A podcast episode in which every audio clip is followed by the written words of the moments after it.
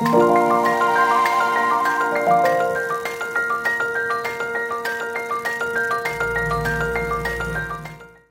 迎收听《痛痛飞走了》，用声音解决你的身心痛点。我是巧兰，我是于婷。今天要解决的痛点可以说是我的人生之痛。现在天气越来越热，那大家都开始换短袖短裤啊。那遮掩减少的时候，过去这段时间累积的脂肪啊、肥肉啊，就无所遁形。虽然我们是医药记者，按照道理来说是听了蛮多的卫教知识，应该是很健康。可是只要压力大啊，这种含糖饮啊、高热量食物啊，什么都还是照吃不误。像指挥中心附近就有一个号称叫“立院三宝”的一个路边摊，那边有一摊子就是卖那个鸡排跟炸鸡，是我们最近的心灵救赎。所以就是觉得压力大，就赶快去买，就说我们要去买鸡排了，有没有人要？所以。但是这样累积下来，也是可以明显感受得到，像肚子肉啊、下巴什么的都有默默在跑出来。但是看起来于婷好像比较没有这样的困扰。没有哎，我其实是一个腹部脂肪很多的人，真的假？对，然后每次我都是穿衣服遮啊或干嘛，但其实我也会维持运动，就是会让自己流汗啊干嘛。可是感觉好像就只是消了一些水肿，排掉一些水分而已。但其实我腹部脂肪还是算多，就我坐下来是会有两三层的那一种。完全看不出来，因为我觉得你就是感觉就是整个是，因为而且你不是有在打打网球，可是网球其实就有氧，它没有办法雕塑，嗯对，它就是可能流流汗啊，然后你可能看起来会比较呃瘦一点点，可你就好像是消水肿的感觉，所以你的肚子还是有藏肉，对对，还是有藏肉，就用衣服藏起来。你都是用衣服去藏起来藏肉这样子？对啊，就衣服藏肉。然后除了运动之外，其实我有跟朋友聊到一些什么减肥的东西。然后像其实就有听过中医的埋线，然后我自己也有去尝试过，我自己觉得它好像有点雕塑的。的功功效这样子，对，所以说其实就是，嗯，我也一直很好奇，就是中医的埋线啊，像原理到底是什么这样。嗯哼，所以我们今天为了解决许多深受肥胖困扰的朋友问题，但这也包含我，我们请到了台北市立联合医院中医师周宗汉来帮我们解答。周医师，呃，各位听众们，大家好，我是周宗汉，周医师。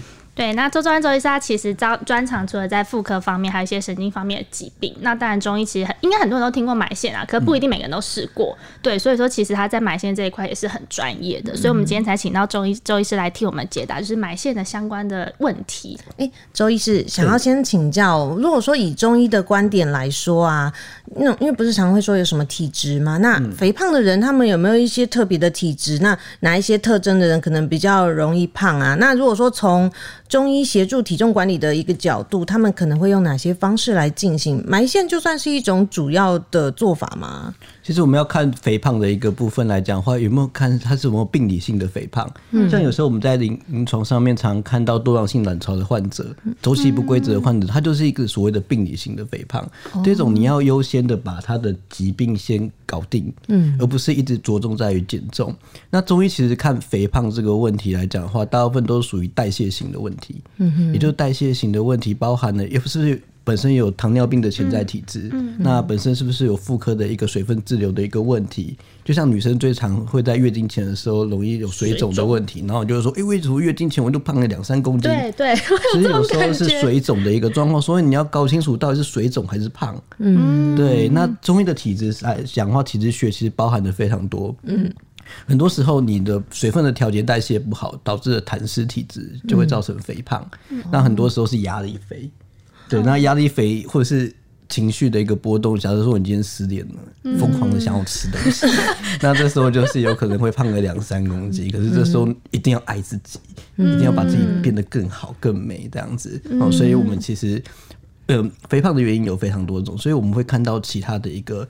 患者的一个体质，我们才决定说他的状况是怎么样。那刚刚我刚刚讲的情绪，就是包含我们的肝气郁结。嗯，所谓的肝气郁结型的一个，就是神经内分泌的调控。嗯，因为有时候一个一个压力来讲的话，造成你的一个内分泌的调节失常，也有可能产生肥胖的问题。嗯，那再来就是很爱熬夜的。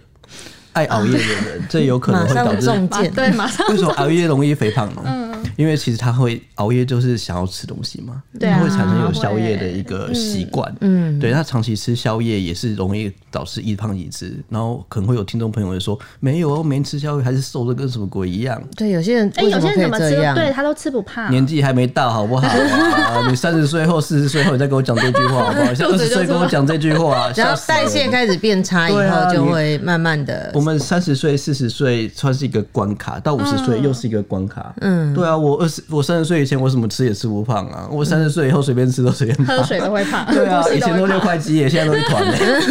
是啊，可是像埋线啊，其实我们会知道，哎、中有针灸埋线，但是它是不是其实跟针灸像针啊什么，其实都是不同的、啊。就是其实我们主要它的放进去身体里面，它实际上的原理是什么？压在穴道上吗？还是说埋线里面的线材，其实我们用的是羊肠线。嗯那个羊肠线就是呃手术专门用的线，它会让身体吸收。嗯对，像比如说我们缝在伤口里面愈合了以后，它就会跟身体成为我们的一部分。嗯，那埋线这个部分来讲的话，跟针灸其实基本上埋线就是放大版的针灸。放大版，版它怎么去放大？我们针灸的时候不是一针针下去，酸酸的，下那可能十五分钟、二十分钟就帮你拔起来。那这时候疗效就会随着时间慢慢的减退，可能针灸可能持续一个两天到三天左右的疗效。但是埋线我会直接把盲羊肠线放在我们的穴道上面，那这时候那个羊肠线是不是一直在你的穴道那边不断的哦，蠕动、所以会有那种不断地刺激？酸酸的感觉？对，就是像用很多如果听众朋友们去埋过减重埋线，埋在肚子上面，你会发现你做了好像二三十下仰卧起坐，然后一直持续在做这样子。对对，会，因为我们尝试过，真的会酸酸酸酸痛痛的那种对感觉。对对，就感觉好像有人一直在打你肚子一样。那其实就是不断的在刺刺激我们的一个穴道，嗯，刺激穴道。那只有这样子的话，让我们的一个呃影响穴道的时间拉长。那埋线的一个物理性的一个作用来自于说，如果说你埋在脂肪，嗯，就是异化脂肪，它是算是个物理性的一个原理，就是我们埋线的线材有助于说我们对于我们的一个脂肪的一个软化跟异化。嗯，但相对来讲的话，我认为第一个听众朋友们，你会想要知道说你到底是要减体重还是要塑形？嗯，这两个我认为是有一点点不太一样。嗯，减体重的部分来讲，你要让你的 kilo 降低，也要让你的公斤数下降。所以这段时间来讲的话，你一定要搭配饮食的一个调整跟运动，那还有体质的一个改善。嗯，那埋线，我认为如果说只着重在于一个呃整个身形的一个雕塑来讲的话，是比较合理的。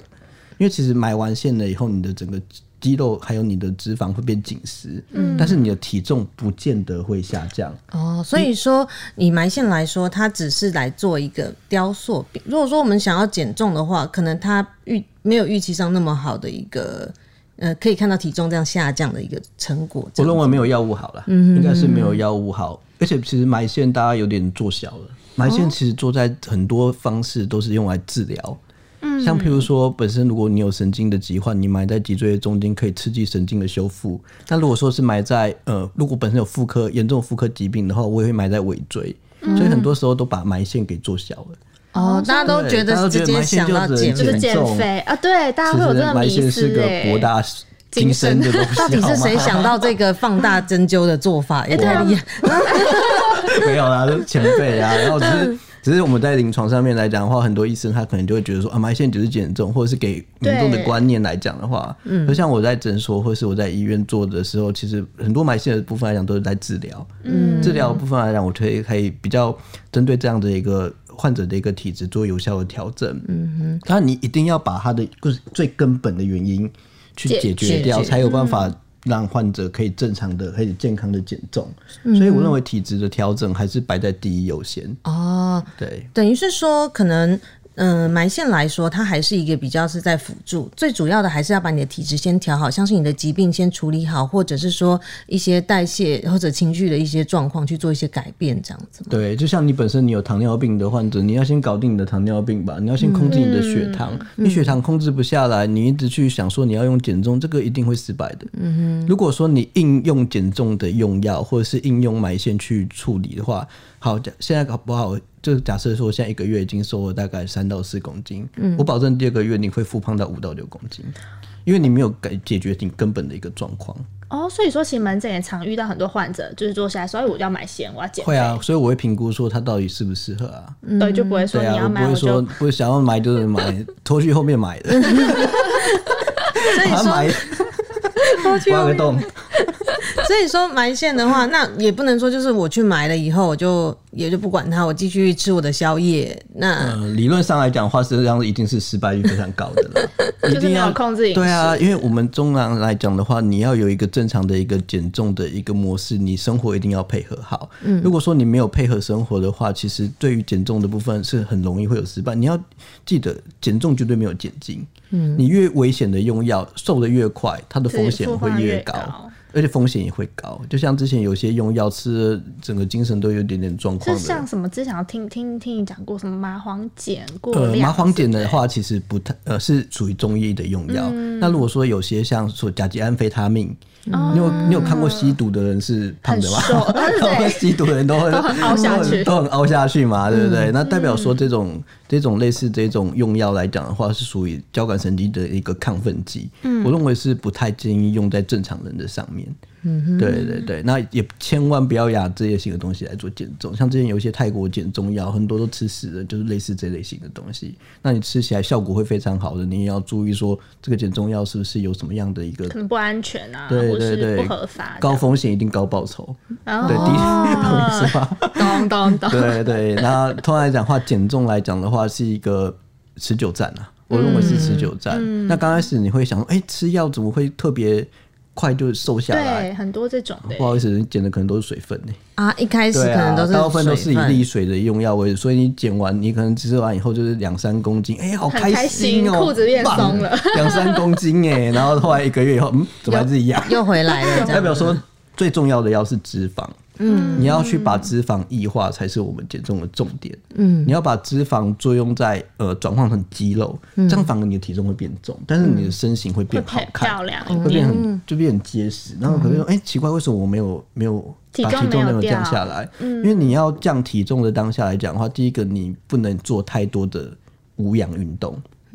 你必须要，你不可以一直让自己的身体变肌肉，麻烦要把它变成松松软软的肥肉，它才有办法消失，才有办法代谢掉。因为肌肉它是一个肌肉组织，它是很重，嗯，对，那也很结实，它很难去被身体给代谢掉。嗯所以其实，在有氧运动跟无氧运动，如果说你真的要消脂的话，有氧运动要大于无氧运动。你说有氧要大于无氧，就是说那个做的那个时间比强度强度跟频率。哦，对你每天跟我讲说你要做一一万一百下去重训，重然后你说你要减重，我觉得很困难。哦，所以可能还是说像是跑步或者是说做，所以像打网球其实就算会网球的，网球它有一部分的是无氧，因为太激烈嘛因为，太激烈。对对对，所以真正有氧运动是快走、慢跑跟有氧体操。那如果说本身有压力肥的朋友们，我都会建议说你去做瑜伽。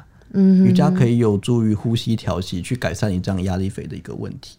哦，你说在，因为我记得瑜伽的时候在做的时候会很强调说，你这个地方要吸吐然后吐对，然后就是在呼吸会让你就是慢慢的稳定下来。它的呼吸吐纳其实就是对于我们身体内分泌调节一个很有效的一个方式。哦，对所以你没有办法去改善我们的自主神经嘛，可是你可以调整我们的呼吸嘛。嗯，对，其实这个其实就是可以解决我们身体的内分泌跟代谢调节的问题。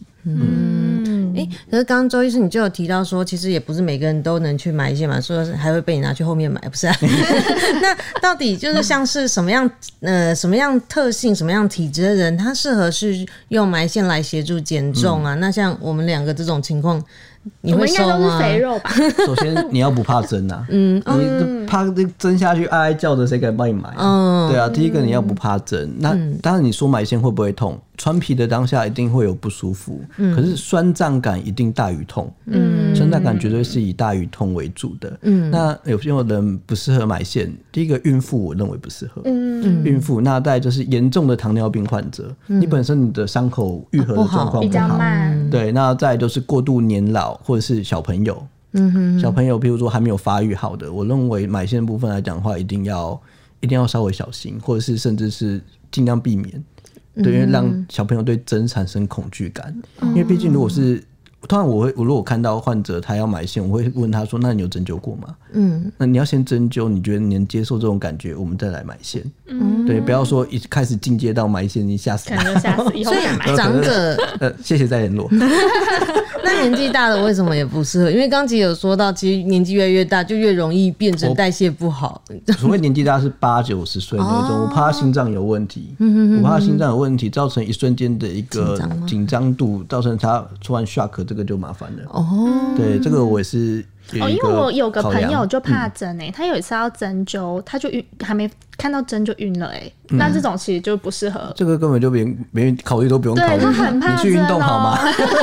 你要考虑埋线好吗？他有问过我，我就说嗯，先掂掂自己有几两重。对，他就说哦，我我抽血都怕针晕针，我说那你可能不适合。对，因为有些人他如果说在 C 里面有抽血有晕针的一个部分来讲的话，其实埋线的部分就要稍微注意一下。嗯，对。所以在埋线一般我们都会扎很多的。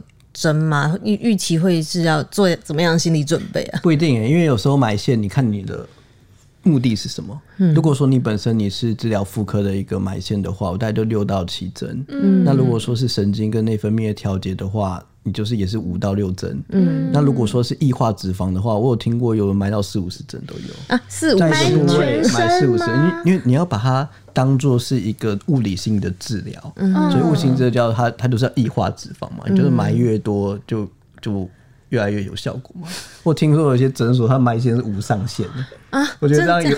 也是有点有点负担太大，会吗？会有所其中一个问题来自于说，第一个就是怕有感染的风险哦，对，因为它是伤口。对我刚刚讲的减重就是高风险高报酬。嗯，你埋了那么多，你当然效果超好的，但是你要考虑到会不会有感染的可能。嗯，万一这个人突然跑去游泳啊什么的，哦，对，好像都会说几天内三天内不要游泳，不要泡温泉。对，所以这个毕竟来讲话，那个水质的部分来讲，有可能造成伤口的一个感染。那大部分如果说你正常护理的话，要感染的。机会真的是非常非常低了，嗯，对。那除非他本身他的伤口有愈合，或者他本身有潜在性的疾病，像癌症病人，这时候我就不是不建议买线，嗯，因为有可能癌症病人买线，它有可能诱发一些反发炎反应，嗯，对。那再就是免疫系统的一个疾病也要小心。当然，我也是蛮常用在买线用在免疫系统疾病的人身上。那目前好家在都。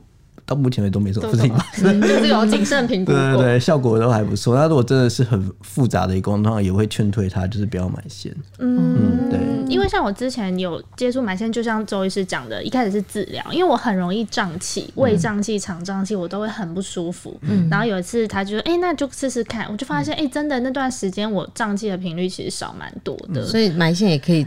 处理胀气的治疗，对它其实，在治疗上，我觉得真的作用是蛮大的。可是，像你看，我们平常埋线，比如说，我会觉得，哎，我想要埋腹部，其实是各部位都可以，对不对？手啊，腿啊。那种下巴呢？下巴，对，有下巴真的可以，真的假的啦？真的，现在有下巴要怎么搓啊？脸部的埋线，其实它线材会不一样，它那种就是比较专业的埋线。你现在有这种埋脸瘦身哦，有这种瘦小脸，瘦小脸，所以现在不用做医美，可以去那个也没有了，医美 医美也很强。对，但是就是它只是拉提，拉提就是有些用那个埋线的部分去做拉提。对，那但是线材跟材料会不太一样。所以除了腹部以外，其他你说下巴嘛，那像手啊、腿啊，会不会有哪些地方是禁忌，可能没有办法做到？嗯，譬如说胸部吧，嗯，胸部男生不是 不适合去埋，通常是女医师去处理。嗯，对，也就是说，如果说他要丰胸，有些人会用埋线来做丰胸，埋线也可以丰胸，但是小小针，这个就是它的绳线材非常的短，然后我们就是埋在呃，就是。乳房周围的一个穴道去促进乳腺的增生啊，真假？第一次听到。可那那可是那个就不就应该会用在小青春期的少女啊？对，可能我们这年纪不，我是没做过啊，我是看我同学有做过，可是我是不知道说要怎么做，因为这男生男医师不方便。嗯，那再就是呃胸腔这部分是不需不可以埋的哦，胸腔对要这个部分来讲的话，要减少埋线的一个方。那其他的部位来讲的话，基本上都是安全的。那你刚刚说手臂啊、脚。腿、大腿啊，那那个地方来讲话，那个肌肉组织很丰厚，基本上是很安全。唯一的考量点就是患者能不能接受，会很特别痛吗？对啊，你只要离开肚子都很痛，你知道吗？肚子以外都很痛，肚子以外 没有很厚的脂肪，还是对，因为它本身来讲也有可能伴随着肌肉层。埋线有一个方式是埋在深浅。它会有不同的一个结果。你埋在脂肪层是埋在呃我们的异化脂肪的一个概念，但是如果说你埋在穴位上面是埋在肌肉层，有可能是埋在肌肉层或皮下组织，这时候戳到肌肉里面来讲的话，你的疼痛感会比在脂肪来的大。嗯哼，也就是说刚开始很胖的人，你在埋线的时候，他感觉嗯还好啊，没什么感觉，然后 越来越瘦的时候，嗯怎么越来越痛？你是不是越下手越来越重？哦，因为更越来越接近肌肉层的关系。越来越接近肌肉层，这也蛮有可能的。了解，所以说，如果说像是呃弄手啊，你就说这样子，应该是说我我有点好奇，如果说是在肌肉层跟在脂肪那边，它的埋线的作用是不一样的。嗯，其实是看我们，这主要是中医的一个评估。像有些在中医的一个评估来讲的话，呃，如果说你埋在脂肪或是埋在肌肉层，如果说是埋在肌肉层，对它的效用，对于穴位道刺激会比较好。那当然，我刚刚讲的只分享只是一个很简单的一个分享。其实埋线我们还是有我们自己的理论，嗯，包含了我们穴位的一个调配，或者是我们的君臣所指，也有穴位的一个选择。嗯，那这个其实是非常复杂的，因为你要跟你的经络结合，要跟你的疾病结合。嗯，然后我举个例好了，你本身来讲的话，你有内分泌的问题，我就会埋在肝经。哦，会看这人的体对，质。那你本身也是痰湿体质，我就会埋在脾胃经。哦，对所所以位置也会有一点。那你是水肿的体质，我就埋在三焦经。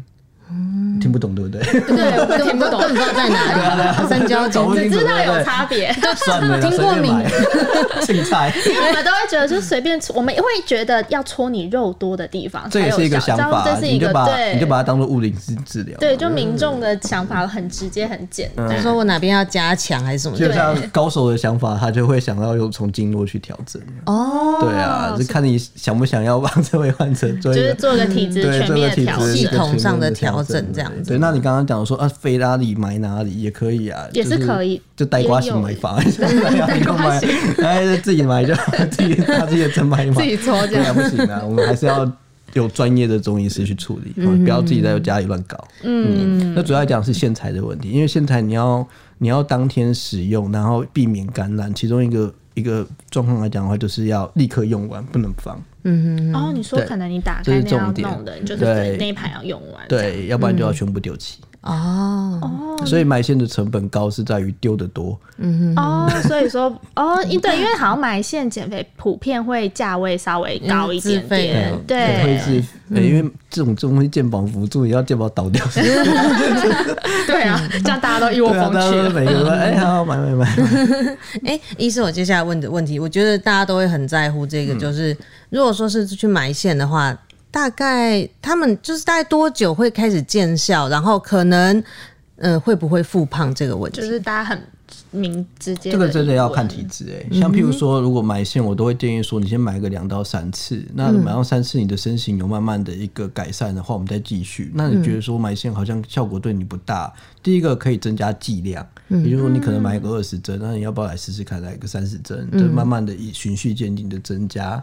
那当然就是配合的体质的调养，我认为还蛮重要的。那当然要看呃患者需求。如果说他本身只是塑形来讲，那体质其他没有什么样的疾病，周期也正常，月经也都没有什么问题，也没有水肿的一个状况，那我就跟他讲，那也就是埋线搭配运动，嗯，效果是最好，嗯，也不见得要吃药。但是大部分、绝大部分的人都一定有问题，还是要调理 这样体质上面一定有问题。就像你一个很便秘的人，他就是要先搞定他的便秘嘛，对不对？我又中枪了，你干嘛？你干嘛先跌真的底牌？自己的底牌，对我就是很严重的便秘患者。那如果说我现在真的觉得啊，我身形有有有真的有被调整了，但是如果说嗯有没有就像复胖的问题，会复胖嘛对不对那这时候你运动一定要加进来，你要改变你自己的生活习惯呐。哦，你千万不要想着你过着一样的日子，然后来享受美好的成果，好吗？哦，这是非常的困难的。直接被驯化。这只是帮助你更快能够就是达到目标，但是还是要对，其实正常来讲的话，你一定要改变你自的饮食习惯，或者是你的生活模式。那埋线最重要的还有一点，我刚刚忘记补充，你一定要多去拍打刺激埋线的一个地部方。位呢？对，去让他知让，其实是让你的身体知道说，哎、我这边还有线在这边哦、哦你要你记记得哦哦，你不要忘记哦。穴道记得要瘦对，因哦。为有时候 穴道它是会有惰性的，你一直没有去刺激，它就是他就会忘记说原来有这，然后你稍微去拍打一下，就会让这个穴道知道说，哎、我这边还有个东西在这边，然后开始拍醒，对。要记得做事情这样子？对，都要拍打。就像说你当在哪边买线，你就是多拍打那个部位，哦，那会用滚轮，哦，你说像我们塑身的那种，对，那个滚轮一摇效果很好，呼啦就是圈可以吗？对，可以，效果超好。哦，真的假的真的，你埋在肚子上面，然后你在每天在那边摇呼啦圈，顺便运动了对 对，这个是这个效果会真的很好，诶，那像我一加一会带耳。留意到，就是嗯可能有的埋线那个部位会有点微微的淤青的反应，或是什嗯么？这其实是算副作用吗？还是说，像我们比如说我们回家可能发现哪些异常的时候，其实是哎、要注意，或有时候是要回去找医生？淤青是无可避免的，因为有时候不小心碰到血管，它就会产生一个一个血管的一个破裂，产生淤血。那通常一个礼拜到两个礼拜之内，它那个会完全不见。嗯，但是不要建议不要去冰敷，建议都要热敷，你那淤才会散开。哦，那埋线最怕的就是线没有吸收。嗯那你这样会这个时候你就要先暂停下一次埋线的疗程。那这时候我就会建议你用吹风机去吹那个线，或是热敷，让那个线呃看可以快一点吸收。那那边就不要再碰。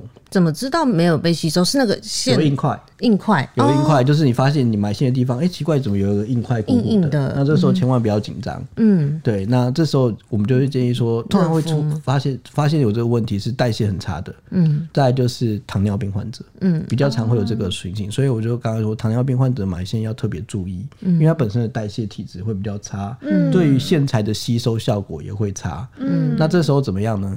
不要紧张好吗？他会还是会这遇笑。过很多，应该感觉遇过很多人很紧张。为什么我这边硬硬的 是什么啊？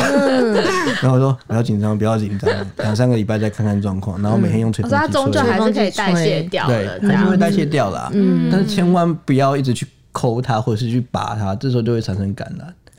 哦，对你就会一直不断去玩它，一直去掐它，然后久了以后，它这个有可能因为你的指甲太脏，你又掐出伤口，嗯，那就产生一个感染的一个现象。哦，对，所以之前有一些社会事件在于说埋线的一个哦对护理上面来讲产生一个感染，其实是这样子发生的。诶一般埋线到底它是会直接在身体里，还是说可能有些？因为我看到网上有些人讨论说什么有线头还是什么的那种，那个是埋埋是失歪吗失败还是什么的？什么哦？线头代表说，就是它的线没有埋到我们身体里面。那时候我们第一个看到这个状况是要把线抽出来，不是一直让线放在那边。哦，对，有线头的话没有什么关系，你就把它抽出来就好。自己抽吗？还是说去找医生应该就会帮忙发现来讲的话，医生要注意这件事情的，不是让患者去注意这件事情。那如果患者在家里发现有线头的话，麻烦把它抽掉。嗯，对他还是有办法顺利的拉出来。嗯，对，那拉出来就没有什么问题。最怕的就是一个线头在外面，一个线头在里面。外面的部分感染到里面，这个比较危险。嗯，但这个正常来讲的话，医师应该要发现有这个问题，啊或者是我们的护理师在埋完线的一个消毒护理就要发现这个问题了。了解。嗯对诶透过周医师的分享，其实我们对于中医埋线就有更深一层的认识，大家可以知道说它是怎么样去运作，那它又有什么样的帮助。虽然如果想要减重、想要瘦身，不二法门还是饮食控制跟运动，还有不要熬夜，这大家应该都做不到吧？这好难哦、我真的没办法哎，我就是一个夜所以我猫子，源源不绝的患者啊，好棒啊！就是大家减肥。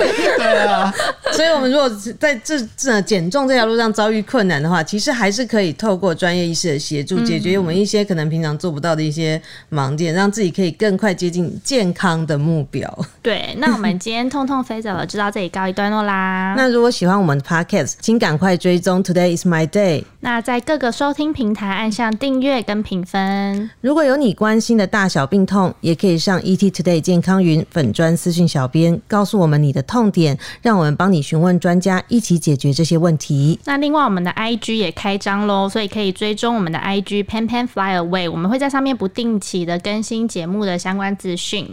痛痛飞走了。我是巧兰。我是于婷。我们下次见。